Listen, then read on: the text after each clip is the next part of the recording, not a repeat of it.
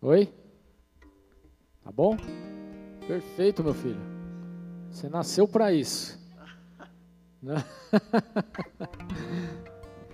Amém, queridos? Glória a Deus. Abre a tua Bíblia comigo, livro de Lucas, capítulo 14, verso 16. Lucas 14, 16. Muito obrigado.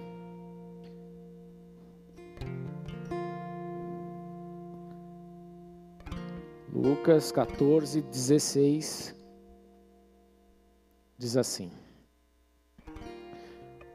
Jesus respondeu: Certo homem estava preparando um grande banquete e convidou muitas pessoas. Na hora de começar, enviou seu servo para dizer os que haviam sido convidados: Venham, pois tudo já está pronto. Mas eles começaram, um por um, a apresentar desculpas. O primeiro disse: Acabei de comprar uma propriedade e preciso ir vê-la. Por favor, desculpe-me. Outro disse: Acabei de comprar cinco juntas de bois e estou indo experimentá-las. Por favor, desculpe-me. Ainda outro disse: Acabo de me casar, por isso não posso ir. O servo voltou e relatou isso ao seu senhor. Então o dono da casa irou-se e ordenou ao seu servo: Vá rapidamente para as ruas e becos das cidades e traga os pobres, os aleijados, os cegos e os mancos. Disse o servo: O que o Senhor ordenou foi feito, e ainda há lugar. Então o Senhor disse ao servo: Vá pelos caminhos e valados e abrigue-os, obrigue-os a entrar, para que a minha casa fique cheia. Eu lhes digo: nenhum daqueles que foram convidados provará do meu banquete. Vamos orar? Pai, em nome de Cristo, nós agradecemos ao Senhor, exaltamos o teu santo nome. Tu és um Deus maravilhoso, um Deus santo, um Deus justo, um Deus que traz renovo, que traz esperança, que traz alegria. E eu peço diante do teu altar hoje, meu Deus, a unção para ministrar essa palavra, para que as nossas vidas possam ser impactadas por ti e que assim, meu Deus, sejamos cheios do teu Santo Espírito. Vem com a tua glória sobre cada um aqui, meu Pai, que nenhum daqueles que chegaram a este lugar e aqueles que estão vendo este culto através das redes sociais, Senhor meu Deus, saiam da mesma forma, mas que haja um transformar, que haja um impacto profundo de Sua glória, meu Deus. Assim eu peço diante do Senhor e oro, meu Deus, ministra os nossos corações, derrama de Sua glória, manifesta o Teu poder e vem, Senhor meu Deus, com Teu fogo nessa noite e sempre, em nome do Senhor Jesus Cristo. Amém. Glória a Deus. Amém.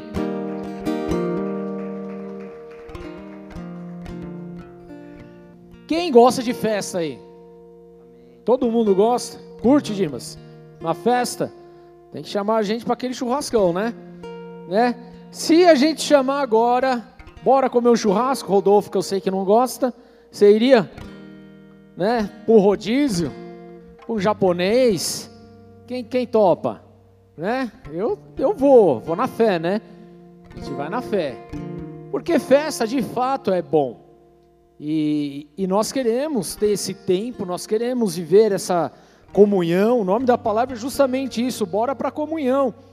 Talvez você esteja chegando na igreja aqui hoje, eu não entende ainda o que é comunhão? Comunhão é justamente esse ajuntamento, é ter esse momento de alegria, de festa, de comes e bebes, de trocar uma ideia, ter uma resenha, de estar junto, de dar risada. É exatamente isso. Isso é comunhão. E é exatamente essa a proposta que o Senhor fez aqui nessa parábola. Amém? A parábola ela começa justamente com um homem que decidiu ali dar um gigante banquete, algo grandioso e ele convidou muitas pessoas para essa festa. O que vale a pena a gente entender aqui, queridos, na cultura dos dias de Jesus, na cultura judaica, o convite ele se dava de duas maneiras. Na verdade, ele acontecia em duas fases. O primeiro, tá dando muito eco aqui, Renatinho, ficou muito. O primeiro é que quando acontecia uma festa, primeiro enviava um convite. Esse convite era para chamar a pessoa para a festa e essa pessoa ela precisava confirmar se ela iria ou não. Não, muito diferente, por exemplo, que fazemos hoje quando há uma festa de casamento, alguma coisa assim, onde se dão os nomes ali. Mas aquilo era algo meio que religioso. Para poder participar e entrar na festa, estar ali, a pessoa tinha que receber esse convite, então ela confirmar, ok, eu estarei na festa. E um segundo momento é quando estava tudo preparado, então o Senhor ali, o dono da festa, chamava essas pessoas para então entrar nessa festa, estar nessa festa e, e usufruir dessa festa. Amém? Então, queridos, olha só que interessante, por quê? E por que que isso acontecia? Que vale dizer aqui, queridos? Acontecia, sabe por quê? A palavra de Deus nos ensina a respeito do mordomo. Eu já ministrei várias vezes a respeito disso. Mas o mordomo nada mais é do que o administrador da casa do seu senhor. Ele é aquele que vai estar responsável em fazer com que as coisas do lar aconteçam. Então o mordomo ele era responsável por tudo, desde o mantimento, a cozinha, a limpeza, a tudo que acontecia dentro da casa, ele tinha que administrar. E Deus ele justamente ele faz, ele monta ali uma uma parábola dizendo sobre o mordomo fiel e o infiel, o que cuida e o que não cuida, o que zela e o que não zela. Então aqui, queridos, esse convite era feito justamente para o mordomo e do, do, mordomo para as pessoas. Por quê? Porque através da, da, desses sim que as pessoas davam, ok, estarei na festa. Então a festa ela era 100% preparada em cima da quantidade de convidados. Por quê, queridos? Porque o mordomo ele tinha uma função extremamente importante na vida dos seus senhores. Então, através da quantidade de convidados, o mordomo ali ele iria preparar. Puxa, tem tantas pessoas, então eu preciso preparar alimento, mantimento, bebida, tal para tantas pessoas. Por que isso, querido? Como ele era o grande responsável, então se acontecesse, por exemplo, no meio da festa acabar a comida, a responsabilidade era do mordomo. Do mordomo que não cuidou, não zelou, não fez as coisas como deveria acontecer e faltou e agora está passando vergonha, a responsabilidade seria dele e bem possivelmente ele seria dispensado de sua função, porque ele não seria um bom mordomo. Agora, queridos, tendo tudo isso, então ele preparava comida para essa galera. E da mesma forma que ele preparava para não faltar, ele também preparava para que não sobrasse muita comida. Por quê? Porque se ele fizesse, ah, sei lá, vem 20 pessoas, vamos fazer comida para 100. O que, que iria acontecer? iria sobrar muita coisa, iria jogar fora, e ele seria reconhecido ali como um mordomo irresponsável, um mordomo que não cuida das coisas, um mordomo que esbanja o dinheiro do seu senhor, e possivelmente também ele seria o que? Dispensado de sua função. Olha qual é a importância do mordomo naquela época. Amém? Então, através desse convite, eles faziam e preparavam todas as coisas, mas o que, que aconteceu aqui, queridos? Quando chegou o dia dessa festa, dessa celebração, o homem então enviou ali o seu servo para chamar os convidados um a um. Quem que ele estava chamando? Aqueles que já deram ok, eu estarei na festa com você. Tudo bem? Eram esses agora que ele iria chamar e falar: a festa está preparada, pode ir, vamos lá, vamos se alegrar, vamos fazer acontecer nessa festa. Então ele foi justamente atrás desse, um a um. Porém, todos esses começaram a dar desculpas para não estar na festa. Olha só que situação. Todos começaram a dar desculpas. Parece pessoas que, que quando você chama para vir no culto, inventa tudo para não estar tá com você aqui. Não sei se já aconteceu isso com você, mas é mais ou menos essa questão que acontece. Então, eles começaram ali a falar, a dar desculpa. Ah, um comprei o campo, comprei lá uma propriedade, comprei ali alguns bois, é, acabei de casar. Ah, não vai dar para comparecer e tal. Então, diante de tudo isso, querido, o homem ele ficou extremamente irritado. Por quê? Afinal de contas, ele preparou uma festa para aquelas pessoas que assumiram a responsabilidade de estar ali, que tinham dado a sua palavra que estariam ali, mas quando chegou na hora H deram para trás. Simplesmente abandonaram, simplesmente falaram que não iam mais, simplesmente falaram que ah, agora já não, não era importante, então não vou mais, querido. Então ele ficou justamente irritado por conta de tudo isso, querido, e ele manda ali que o seu servo, né, começasse então a buscar e a convidar as pessoas que estavam ah, nas ruas, independente da sua posição social.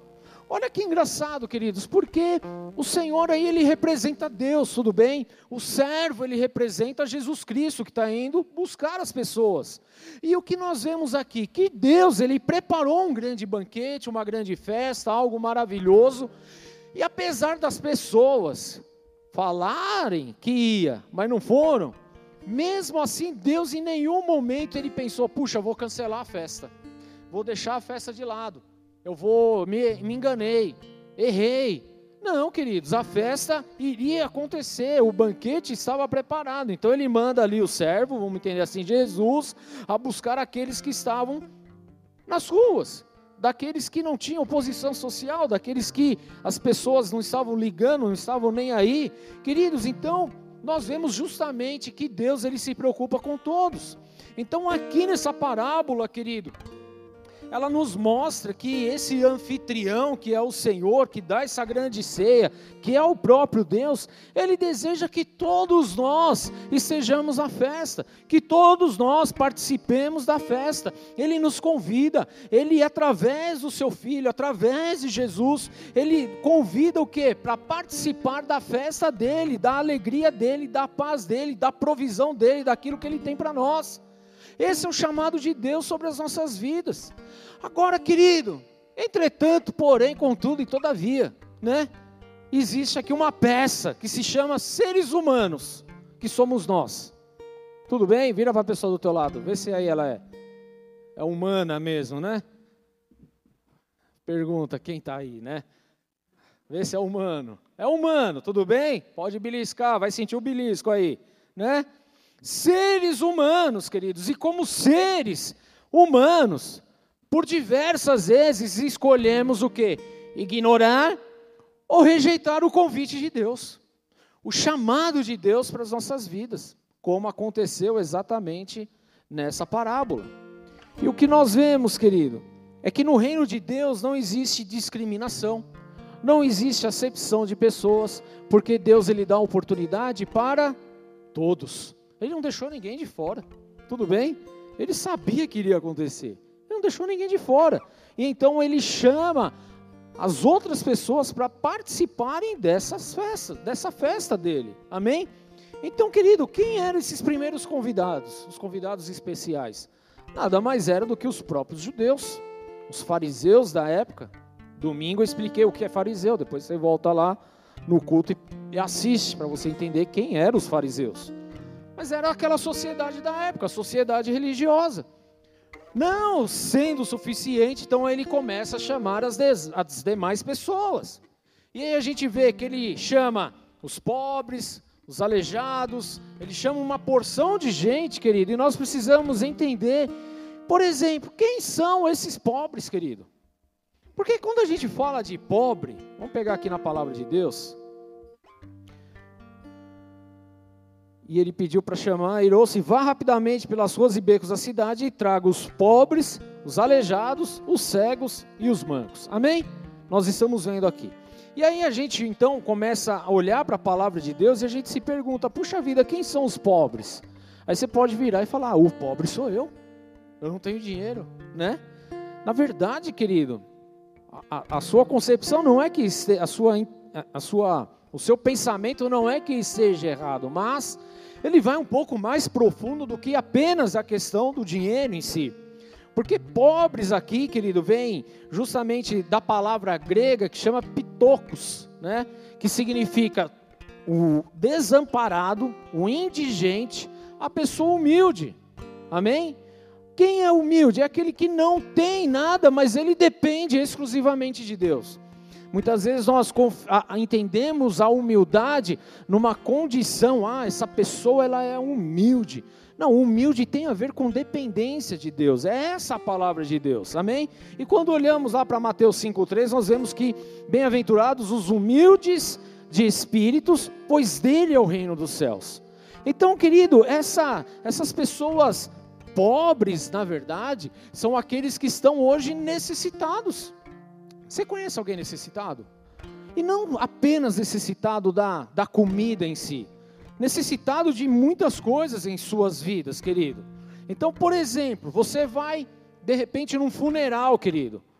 Você vai lá e vai ter acesso a alguém que perdeu um ente querido, como nós já passamos aqui. Querido, aquele é o pobre naquele momento, porque ele está necessitado, ele precisa de um aconchego, de um carinho, de uma palavra de ânimo, de um consolo. Tudo bem? Talvez alguém que ainda não conheça nem a palavra de Deus e está nessa situação, querido. E aí ela não crê na ressurreição dos mortos, ela não, não sabe nada a respeito da salvação de Jesus e ela está ali, pobre, sem esperança, desamparada. Essa pessoa, querido, está perdida. Ela precisa o quê? Receber. Ela precisa ser sustentada. Esse é o pobre, querido. Não é só o da condição financeira, mas pobre em muitos aspectos da vida. Aí ele fala de aleijados, queridos. Quem são os aleijados? Ah, os aleijados é aqueles que não andam, têm alguma deficiência física? Ok, também. Mas a gente precisa sair só do quadradinho aqui, tudo bem, queridos?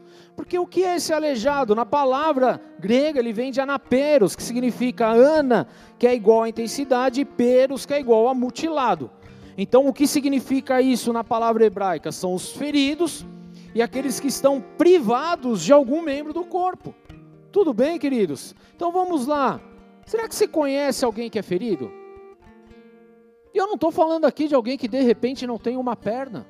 Mas de repente você está ferido na tua alma, você está ferido no teu coração, você está mutilado nos teus sentimentos, você está ali sofrendo, querido. E essa pessoa, ela precisa então do que? Ela precisa de paciência, de alguém que seja paciente, que tenha compreensão, que dê carinho, que ame. Tudo bem, queridos? Uma pessoa que foi ferido pela própria família, ou de repente foi, foi ferido por irmãos na fé, como acontece.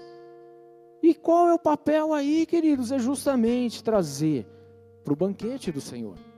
Porque é o Senhor que vai trazer essa restauração. É o Senhor que vai trazer esse sustento. E nós precisamos estar justamente nessa, nessa missão. Tudo bem, queridos? Aí ele fala de cegos. Cegos vem de túfulos. Cegos é, visualmente, mas também de mentalmente cegos. Olha como vai um pouco mais além do que nós imaginamos quando nós estamos lendo a palavra. E aí lá em Mateus 15, 14 fala: Deixai-os, são cegos, guias de cegos. Ora, se um cego guiar outro cego, cairão ambos no barranco. E Jesus, quando estava falando aqui, não estava falando de alguém que era cego fisicamente. Ele estava falando justamente de pessoas que estavam guiando pessoas para um lugar que não levava a Deus eram pessoas cegas no seu entendimento, mentalmente cegos. Tudo bem, quantas vezes nós estamos também nessa situação? Nós paramos no meio do caminho, nós não conseguimos ter a visão, nós não conseguimos enxergar, nós não conseguimos ver saída. Quantas pessoas estão justamente assim no dia, no dia de hoje, querido? Olha o quanto que Jesus ele se preocupa, o quanto que Deus ele se preocupa em trazer todos porque não é só a condição física, mas é o que está acontecendo no dia a dia dessa pessoa. Talvez você aí está olhando bonitinho, está vendo, enxergando tudo, mas espiritualmente você não tem visão alguma as coisas estão desmoronando à sua volta e você não consegue ver o porquê que isso está acontecendo, porque você está mentalmente cego, você não consegue visualizar aquilo que Deus tem para a tua vida, você está preso naquilo que o mundo te ofereceu, naquilo que Satanás falou para a tua vida, ao invés de ver aquilo das promessas que Deus tem ao teu respeito, querido. Amém? Olha como vai muito mais profundo do que a gente imagina. E ele fala também dos coxos que vem da palavra cholos, significa privado de um pé, significa aleijado também. Esse, querido, é aquele que não consegue andar sozinho, e não estamos falando aqui de situação física, tudo bem, mas de pessoas que não conseguem dar um passo além, de pessoas que estão amarradas, de pessoas que estão presas, de pessoas que precisam da ajuda, ainda que uma pequena ajuda, para alguém ir lá e dar um empurrãozinho para ela pegar no tranco e sair, querido.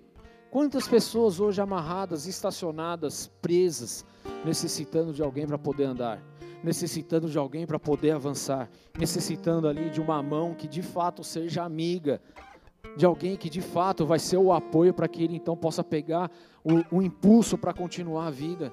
Queridos, vai muito além do que a gente pensa aqui. A gente olha de uma forma muito simplória para as coisas.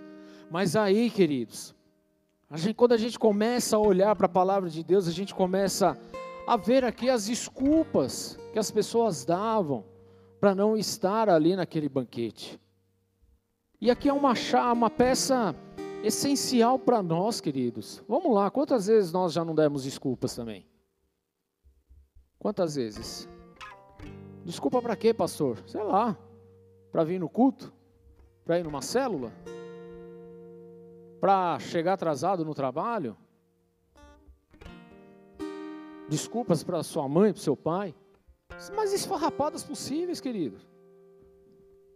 E a gente olhando aqui para a palavra, a gente vê que cada uma delas, cada uma dessas desculpas, queridos, que a gente começa a descobrir qual era o real motivo que fez com que essas pessoas que aceitaram o convite não participassem da festa.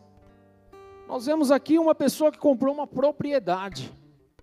Olha só que interessante, querido, porque a gente está falando de desculpas aqui e não são pecados, tudo bem? Ah, não é porque caiu na pornografia, não é porque roubou, não é porque matou, não é porque adulterou, não é nada disso. As desculpas que nós estamos vendo e nós vamos ver aqui agora são desculpas do nosso dia a dia. Desculpas que eu e você já demos muitas vezes em situações, em coisas, e a gente, ao invés de assumir a responsabilidade, a gente prefere o quê? Dar a desculpa esfarrapada e sair de lado. Foi exatamente isso que esses convidados fizeram. Então, um comprou ali um terreno, querido.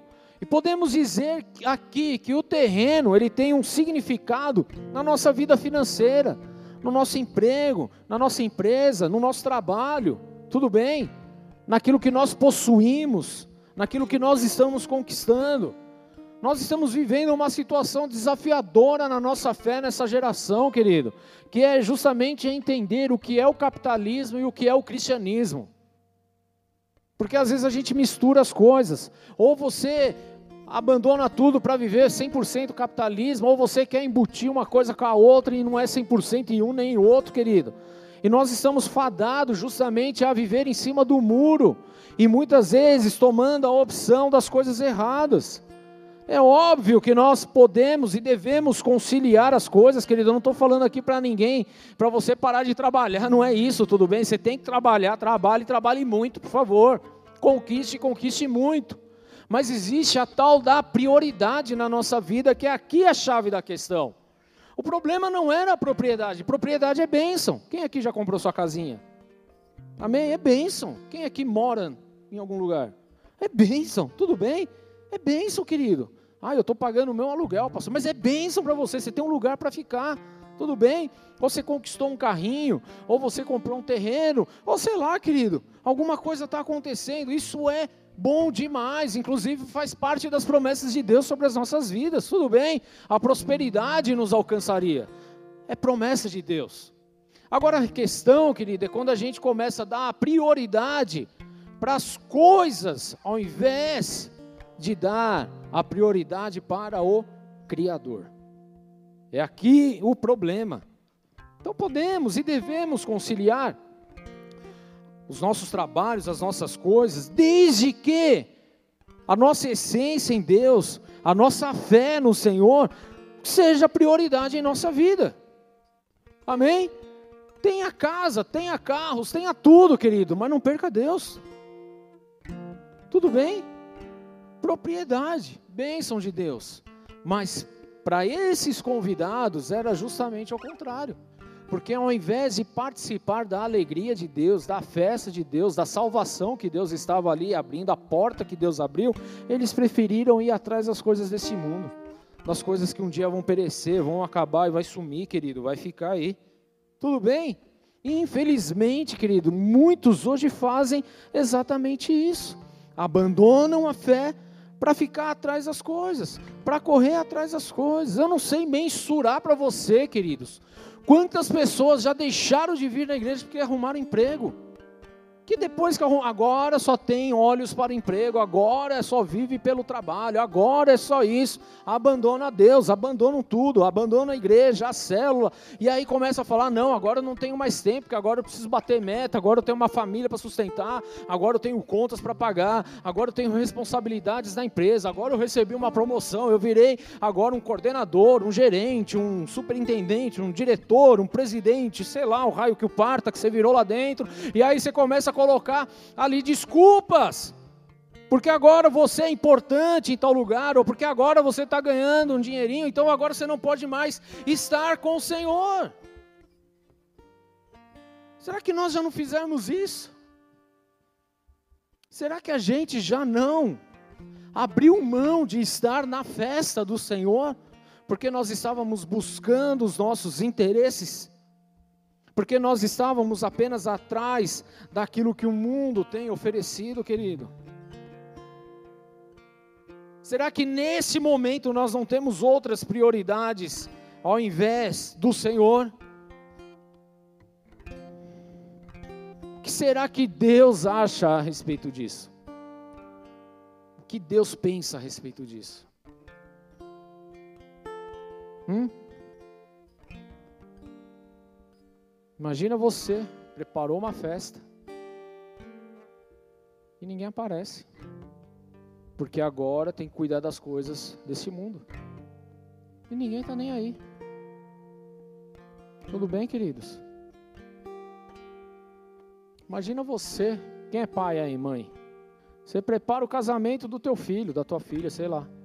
Chega no dia, ninguém vai no casamento. Ah, pensou, Tonzinho? Chegar lá, preparou tudo, tudo lindo, maravilhoso, tem ninguém? Ia ser esquisito. Você acha que Deus aquele se sentiu como? Tudo bem, queridos? E é muitas vezes, muitas vezes nós agimos dessa forma. Pelas propriedades, pelas conquistas, pelas coisas, nós abandonamos as coisas de Deus para agora se dedicar exclusivamente a isso. Eu até entendo, querido, que há situações que vai te exigir um pouquinho mais, porém você precisa ter um limite nas coisas, porque senão você vai virar escravo disso. Você será sugado 100% nisso.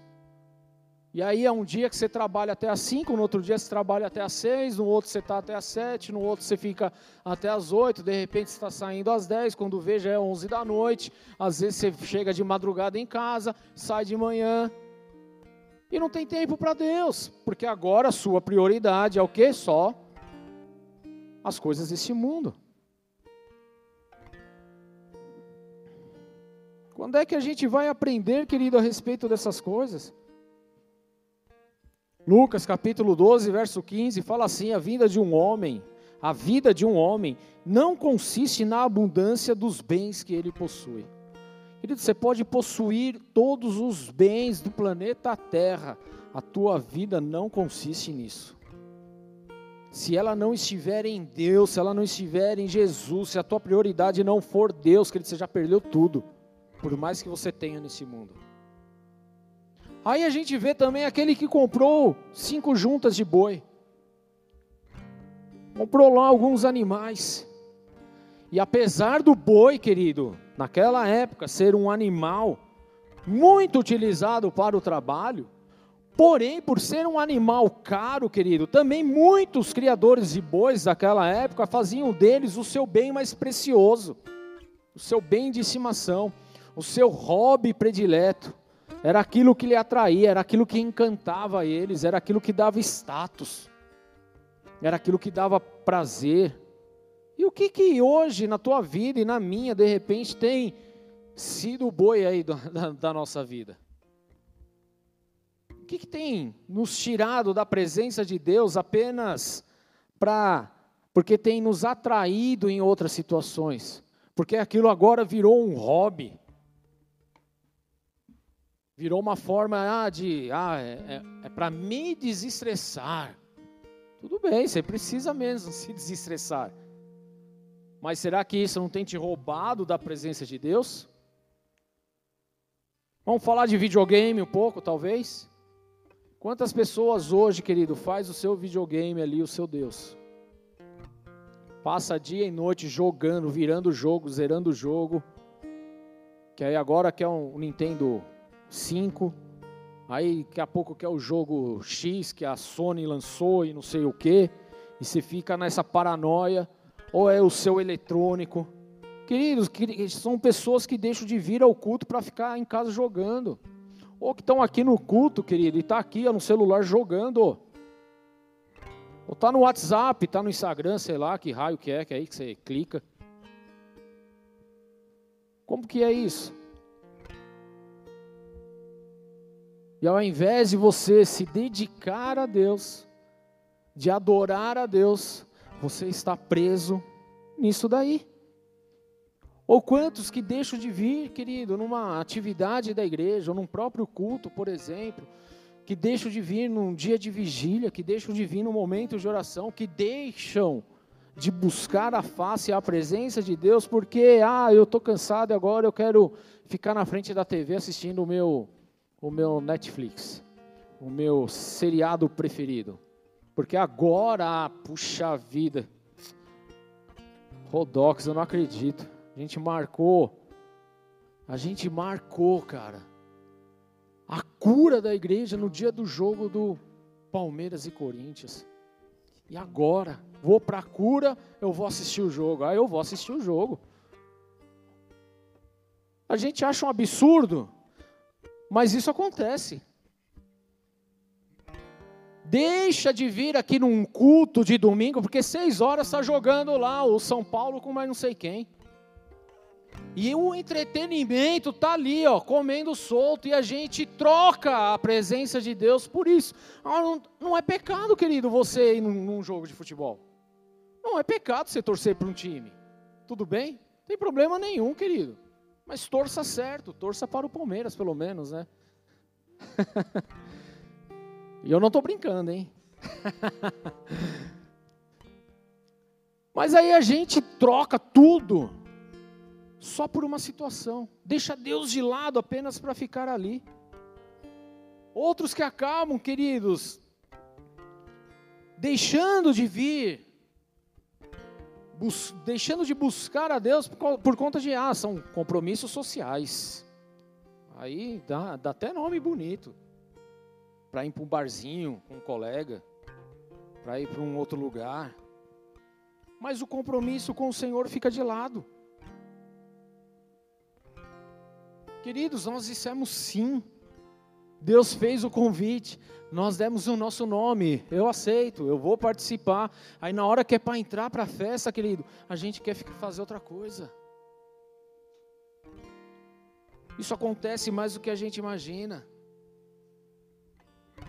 Mas tem outra desculpa aqui, queridos.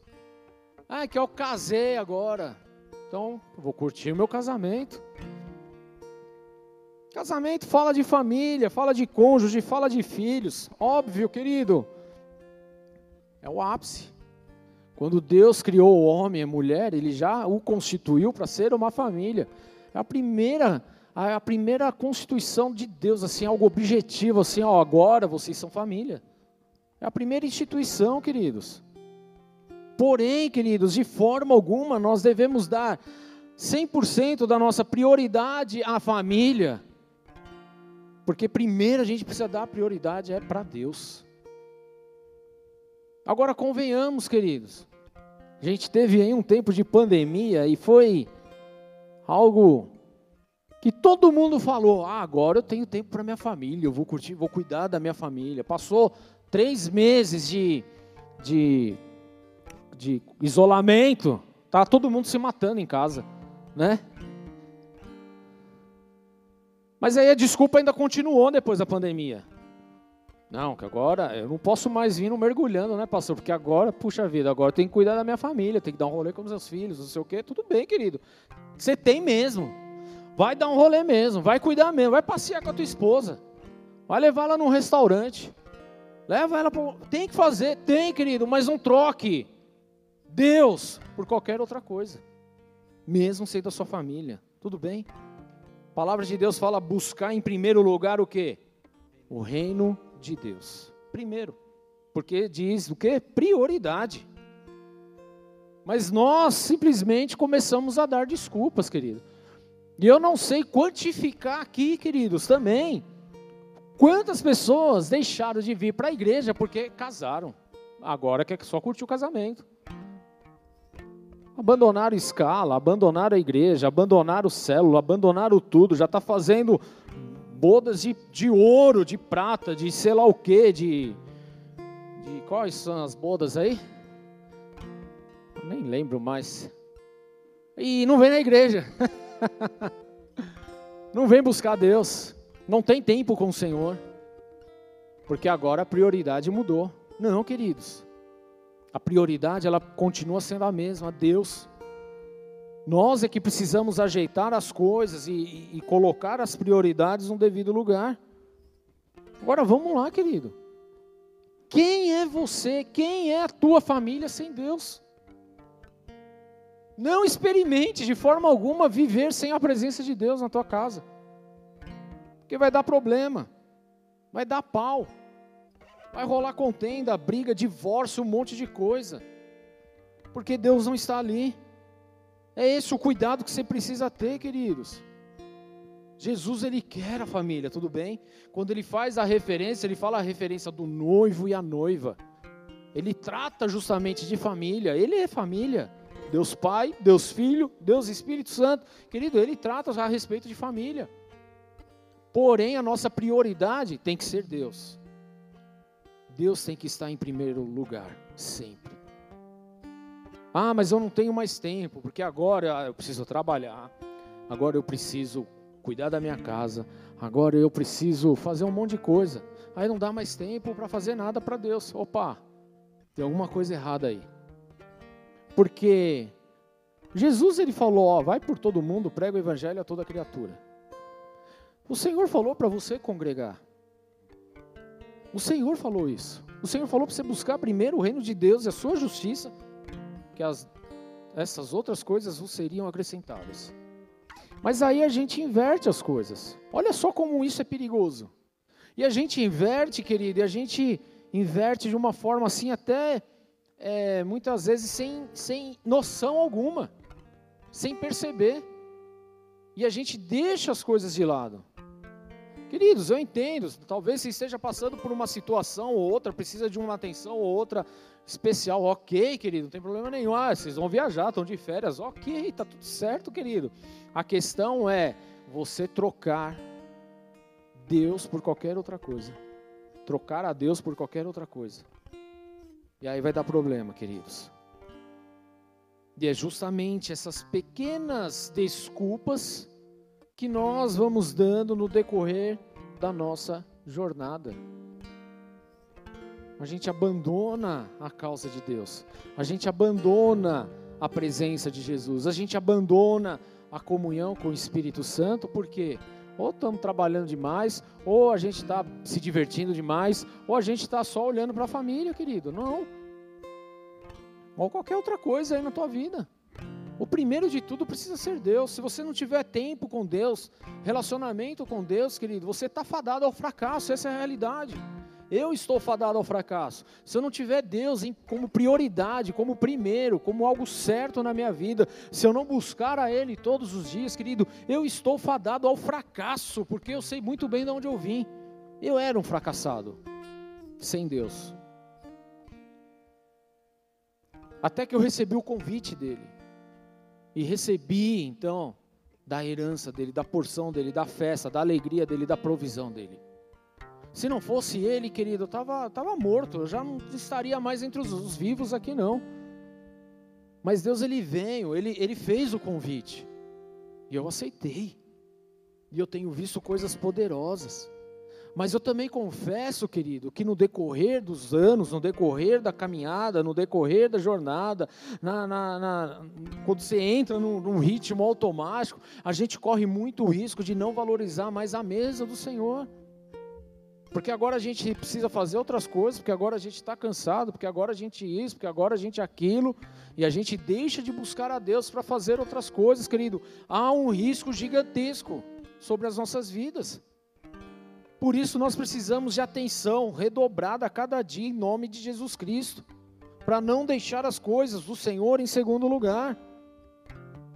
E aí, queridos, muitos acabam rejeitando esse convite que Deus faz, seja por suas, suas seja por, por, por causa das suas obrigações, das suas ocupações diárias, aquilo que você faz, seja por falta de interesse mesmo, até mesmo por, por, por resistência à mudança, querido. Porque você sabe que uma vez que você está com Deus, querido, Deus ele vai confrontar para que você seja transformado, para que você seja melhorado, para que você seja lapidado, para que você deixe de ser aquele cara avarento, aquele cara mesquinho, aquele cara chato, aquela pessoa insuportável.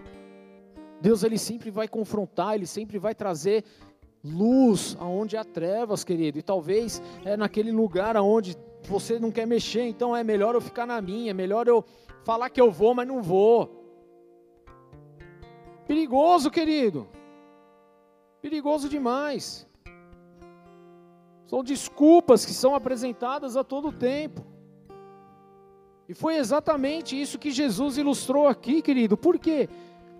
Por que desculpas esfarrapadas? Ele não está falando de pecados, queridos, mas são desculpas esfarrapadas. Por quê? Porque ninguém compra uma propriedade sem antes conhecer a propriedade. Como é que ele, ah, não, que agora eu comprei uma propriedade, eu preciso ir lá vê-la. Eu preciso ver ela. Eu tenho que ver. Ninguém compra nada se não for lá ver antes. Se não levantar a papelada antes. Se não verificar as coisas antes, tudo bem, queridos? Ninguém. Então esse cara ele já tinha visto. Ele já sabia o que era. Ninguém, querido, vai entrar e comprar uma juntada de bois sem antes ver os detalhes do negócio. Ninguém. Você não vai comprar um carro sem olhar o carro sem puxar a documentação dele. Você não vai entrar no negócio, você não vai entrar numa empresa, se antes você não puxar o que é, querido. Você vai atrás, você vai querer saber, querido. Tudo bem? E uma pessoa também, ela não deixa de cumprir os seus compromissos porque simplesmente é recém-casado. Querido, desculpa. Isso é esfarrapado demais, querido. Porque você casa, você tem lá o seu período de núpcias, tudo bem? de lua de mel, aleluia, né? E ok. Passou esse tempo, querido, você não volta a trabalhar? Responde para mim. Ou não, você vai tirar 12 anos sabático. É isso que acontece? Não, no primeiro mês a conta vai bater, você vai falar, meu, eu preciso voltar a trabalhar mesmo, porque agora, agora lascou tudo. Tem conta para pagar, tem boleto vencendo. Não é assim que funciona? Mas por que que para Deus a gente deixa de lado? Dá para esperar mais. Depois eu vou, depois eu vou e não vai, não vai mais, querido. Olha como é, são desculpas esfarrapadas, queridos. O que, que essas pessoas fizeram? Eles, elas agiram com desprezo, com egoísmo. Foram mal educadas, querido, na, no convite que foi feito. Não é à toa que o dono da casa se sentiu tão ofendido, querido, a ponto de ficar irado. O senhor da festa ele não cancelou, nem, nem cogitou em cancelar aquele evento dele. Por quê? Porque a comida já estava lá, o evento já estava pronto, as coisas já estavam lá, o ambiente já estava decorado, os músicos já estavam contratados, querido, estava tudo pronto. Todo o trabalho e dinheiro que foi colocado ali, ele não iria desperdiçar por causa dos convidados infiéis. Os que falam, mas não faz. Os que falam que está junto, mas não está. Os que falam que vai comparecer, mas não comparece. Deus não desiste de convidar as pessoas para o seu grande banquete. E então ele envia os seus servos para convidar aqueles que estão nas ruas, aqueles que não são considerados, queridos, importantes para a sociedade, que são ali considerados os marginalizados, os que têm menos oportunidades, queridos. Olha só que interessante, porque agora os novos convidados não possuíam dinheiro para comprar propriedade. Não tinha dinheiro. Não eram capazes de enxergar para avaliar os animais para os seus novos negócios. Agora, querido, esses não tinham condições sequer, muitas vezes físicas e até culturais, para poder se casar. Então, essas pessoas não tinham desculpa. Enquanto nós ficarmos dando desculpa, querido, nós vamos perder a oportunidade da visitação, da glória do Senhor. Mas aqueles que abrirem o coração, querido, vão viver coisas poderosas e maravilhosas. E aí a gente chega muitas vezes na igreja, querido, deixa eu falar isso para você, com muito temor no coração. Muitas vezes a gente vem na igreja e a gente chega, vem um dia, vem dois, falta doze, vai numa célula, deixa sem ir em cinco bate um cartãozinho de vez em quando, fala um oi de, de longe. Porque a sua prioridade não está em Deus, está em tudo, menos em Deus. E aí chega alguém, querido, que ninguém dava nada, que ninguém estava nem aí, que ninguém dava um tostão sequer.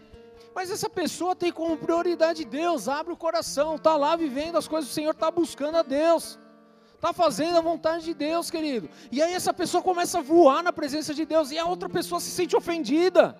Querido, isso só aconteceu por quê? Porque de alguma forma houve uma rejeição no convite que Deus te fez. Porque a sua prioridade não foi tal, não foi Deus, foi outra coisa. E é muito comum isso acontecer, infelizmente, o que não deveria ser. Porém, o Senhor não vai desperdiçar o banquete dele. Ele vai colocar o banquete a todos, tudo bem? Essa lista foi preenchida por pessoas, queridos, que, que, que normalmente nem seriam convidadas. Aqui ele está falando justamente do povo judeu, do povo que rejeitou o Senhor. E como isso aconteceu? A palavra a salvação de Jesus então chegou até nós e hoje nós somos considerados o quê? Filhos de Deus. Olha que poderoso, querido. Porque lá o povo que era para aceitar o convite, rejeitou. E então esse convite foi aberto para nós, os improváveis, aqueles que ninguém dava nada, os gentios. Somos nós, queridos, nós estamos aqui. Nós somos esses aleijados, esses mancos, esses cegos, esses coxos. Nós somos essas pessoas. E nós estamos aqui hoje voando no Senhor, porque a nossa prioridade é Deus. Sabe por quê, querido? Porque a gente entendeu que desse mundo não dá para levar nada, a gente não quer nada, a gente só quer a presença de Deus. Amém? Queridos, não tem coisa melhor no mundo, querido, do que você ver é, bolsa de valores explodindo, as coisas acontecendo, mas você está bem com Deus, querido, está de boa.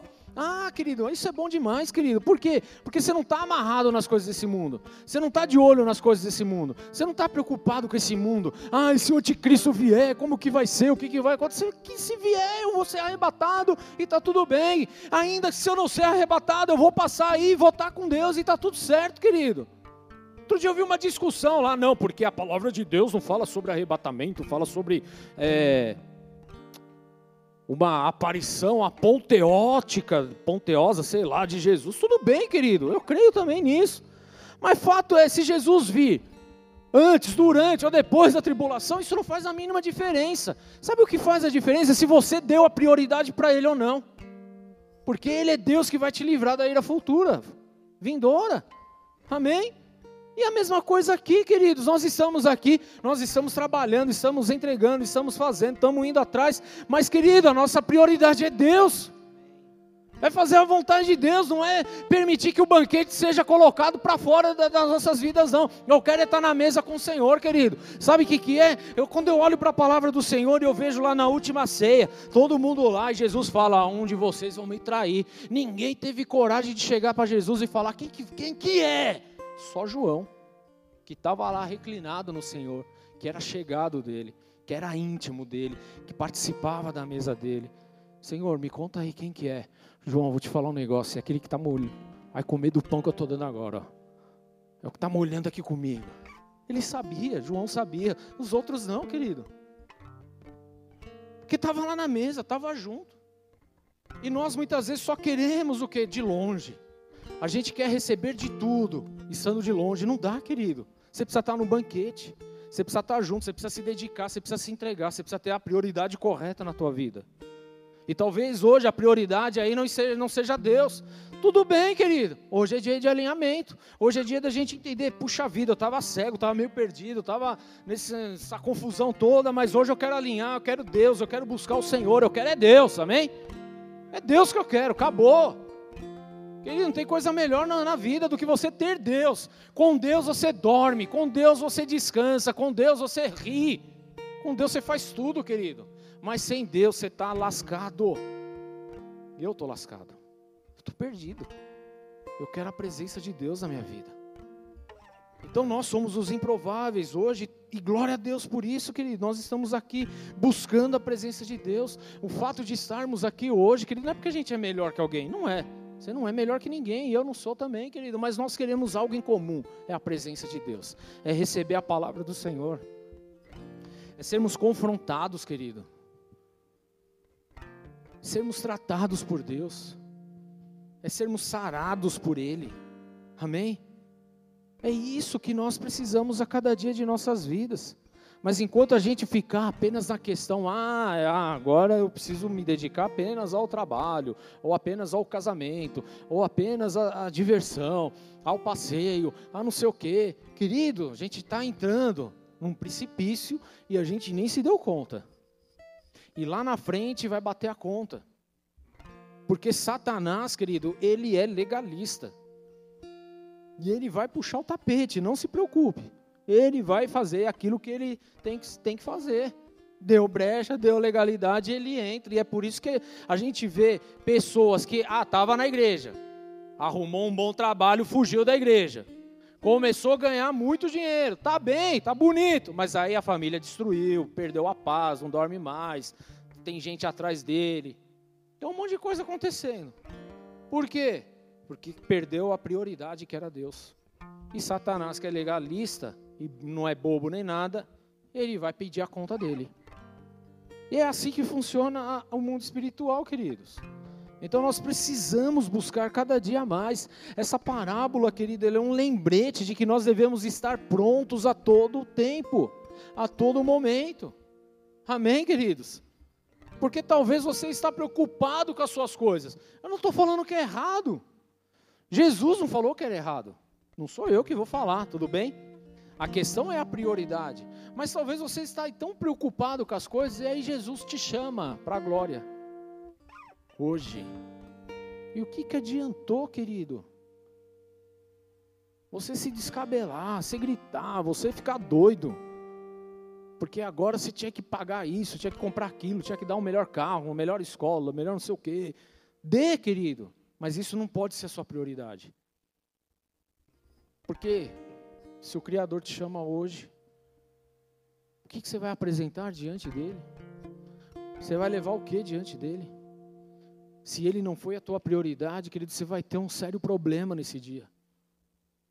Então fica o convite aqui para você colocar a prioridade como prioridade de verdade. A prioridade ela não pode entrar em segundo, terceiro, quarto ou quinto lugar. A prioridade ela precisa ser primeira. Por isso se chama prioridade. E Deus nos chama hoje, chama cada um de nós aqui, queridos. Amém?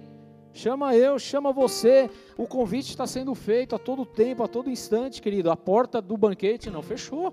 Amém? Mas a escolha de estar lá, aí é um posicionamento teu. É a sua prioridade. O convite foi feito. Você aceitou. As coisas estão preparadas. A mesa está posta. Bora para a comunhão, querido. Vai para a comunhão. Precisamos estar na comunhão. Gosta de comunhão? Querido, é Deus. Bora para a comunhão. É isso aí que a gente tem que fazer. Ele convida todos, independente da nossa posição social, independente do nosso sexo, independente do que a gente faz ou deixa de fazer, o convite está feito. E Ele quer que a gente participe da sua grande ceia, do seu grande banquete. Ele quer que a gente experimente, querido, a, a alegria que só Ele pode proporcionar. A paz que somente Ele pode dar. A paz que excede todo entendimento vem dele, querido vem dele. Mas nós precisamos estar atentos e não perder esse tempo e não perder quem é a prioridade em nossas vidas. Amém? Em tempos em que muitas pessoas estão ocupadas demais com as suas vidas, com os seus trabalhos, com seus interesses pessoais, com as suas conquistas diárias. Essa parábola, querido, é um convite para todos nós entendermos o que nós estamos fazendo Que atitude nós estamos tomando e então começar de fato a abraçar a Deus 100%, querido. A abrir mão do que tiver que abrir pela causa do Senhor, querido. A aceitar o convite dele e fazer parte dessa família linda que é do Senhor. Esse é o convite que ele faz para mim e faz para você, querido. E nós temos que refletir a respeito disso. O convite está feito. Ele está te chamando para comunhão, querido. Ele te chama para comunhão, ele te chama para a mesa, ele te chama para participar da provisão dele, do que ele tem para você.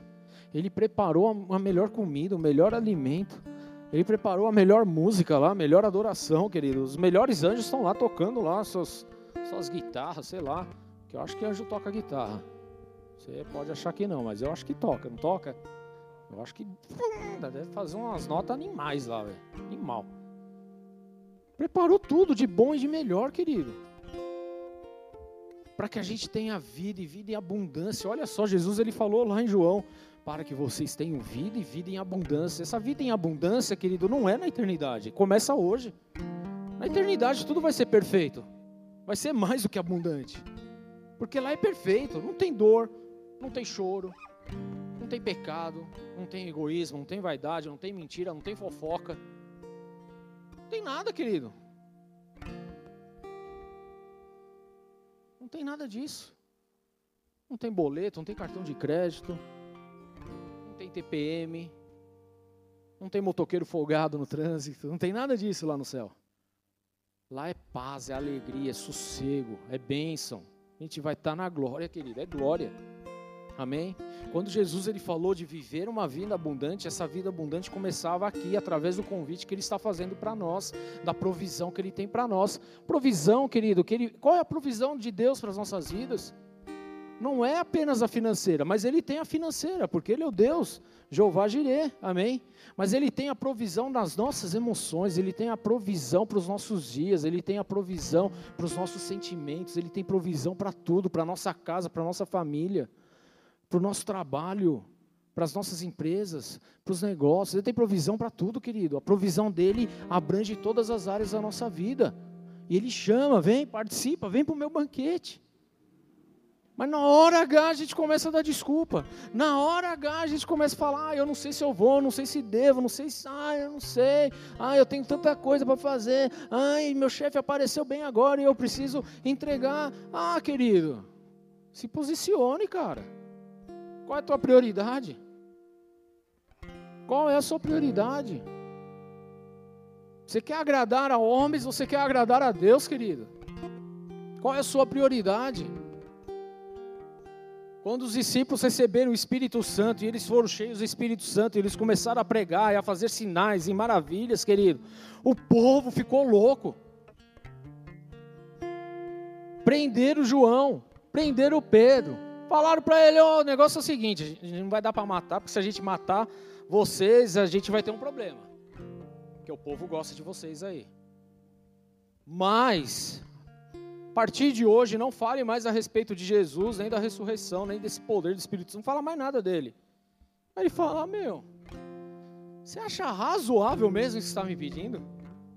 Você acha que eu devo agradar a vocês ao invés de agradar a Deus? Não, não tem como isso acontecer, querido.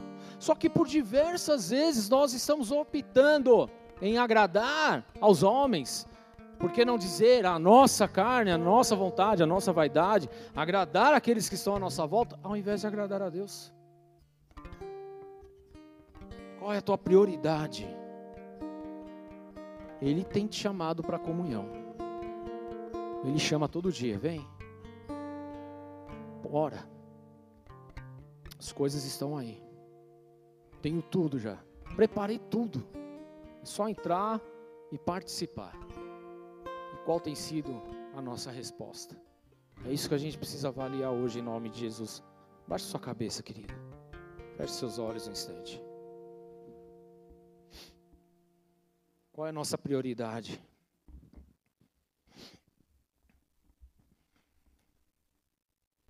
Quantas desculpas nós temos dado ao Senhor?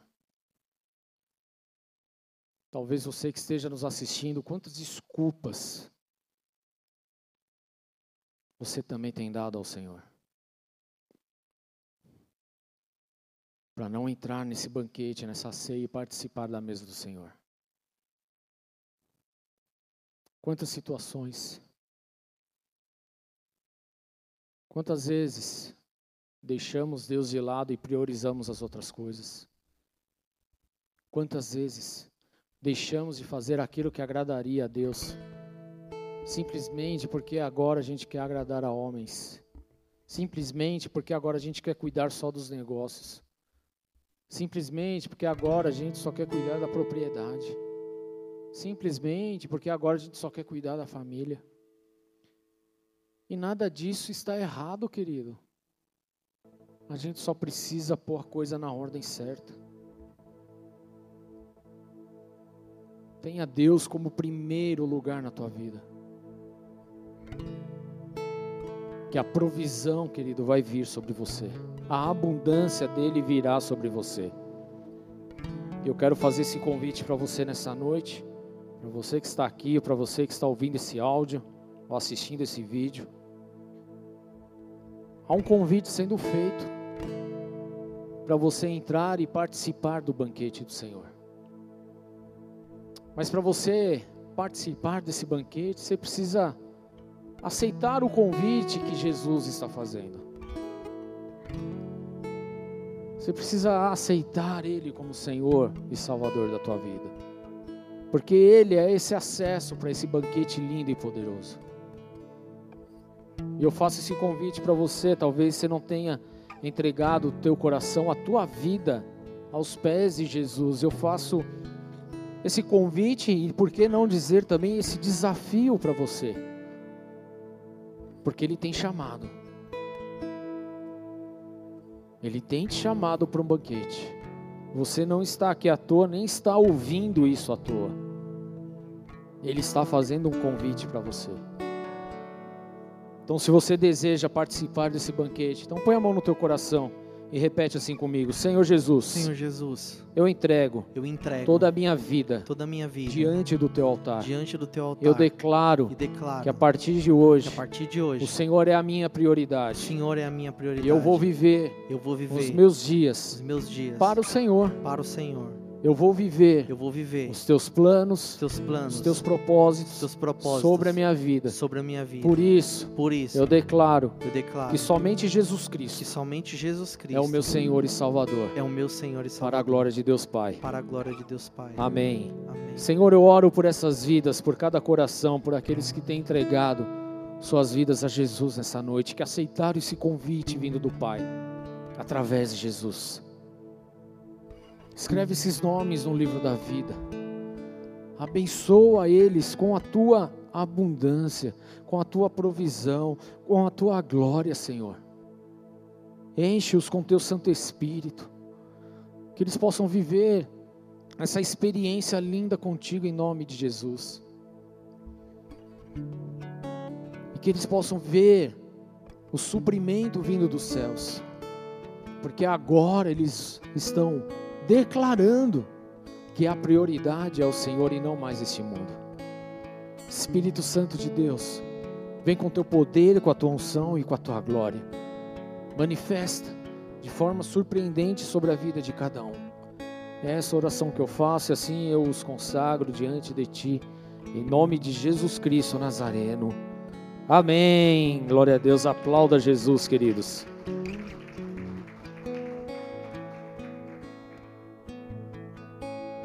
Se você está aqui e fez essa oração no final do culto, vou pedir para você procurar a Jennifer, ela estará lá no final da igreja para pegar teu nome, te apresentar uma célula, te fazer um convite para você estar conosco aqui em outros banquetes em nome de Jesus Cristo. Amém, queridos? O mesmo para você que está aí nos acompanhando virtualmente, também está passando o WhatsApp da galera dos boas-vindas no final do culto. Aí manda uma mensagem que eles vão responder para você também logo em seguida em nome de Jesus. Amém, queridos? Vamos ficar de pé um instante. O convite foi feito. O chamado está feito. A mesa está preparada. O banquete está formado. Será que ainda haverá desculpas no meio de nós? Será que ainda vamos dar desculpas para deixar esse banquete de lado, para buscarmos as coisas deste mundo? Qual é a nossa prioridade hoje? Ou a partir de hoje? Amém? Feche seus olhos, querido. Eu quero que você tenha esse tempo com o Senhor. Que você possa apresentar diante dEle o seu coração, a sua vida, as suas prioridades. E quem sabe assim, querido, reconhecer que muitas, muitas vezes essa prioridade não foi Deus. Então se arrepender diante dele e participar então desse banquete. Pai, em nome de Jesus Cristo, nós estamos aqui. Nós recebemos essa palavra, dessa verdade. De forma alguma queremos desprezar esse banquete maravilhoso que o Senhor preparou para nós. Se assim o fizermos, Senhor, conscientemente agora nós pedimos perdão diante do teu altar. Nós declaramos com a nossa boca, crendo no nosso coração, e assim nós pedimos, Senhor, perdão, arrependimento pelas prioridades invertidas. E eu oro, Senhor, diante do teu altar aqui como sacerdote, meu Deus, para que a nossa prioridade a partir de hoje seja exclusivamente tua. Que o Senhor seja o primeiro em todo tempo, em todo momento, em todas as áreas de nossa vida. Seja no trabalho, seja em casa, seja nos negócios, seja nos nossos entretenimentos, na nossa diversão, no nosso momento de lazer, seja ministerialmente, que tudo, Senhor, o primeiro seja o Senhor. Que essa realidade ela seja latente em nossas vidas a partir de hoje. Porque muitas vezes, Senhor, nós negamos esse banquete e reconhecemos isso diante do Senhor, mas também declaramos que nós não queremos mais desperdiçar isso. Fizemos de forma tola, de forma sem pensar, querido. Fizemos de uma forma aleatória, muitas vezes até involuntariamente.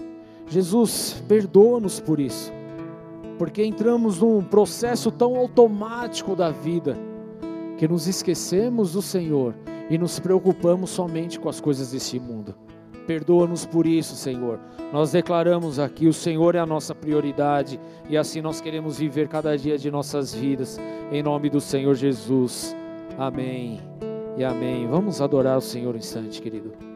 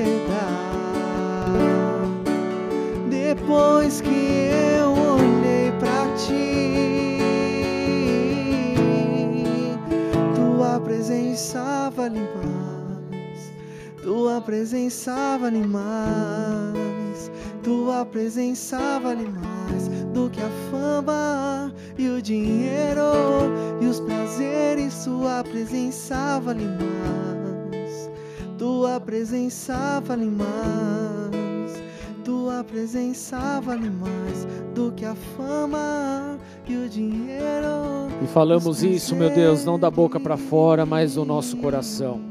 É isso que nós queremos viver cada dia de nossas vidas, buscando o Senhor, tendo somente o Senhor como prioridade em nossas vidas, em nome do Senhor Jesus. E se assim você também quer viver, então aplauda o Senhor nessa noite, em nome de Jesus. Amém. Amém. Glória a Deus. Repete assim comigo: se Deus é por nós, é quem será contra nós?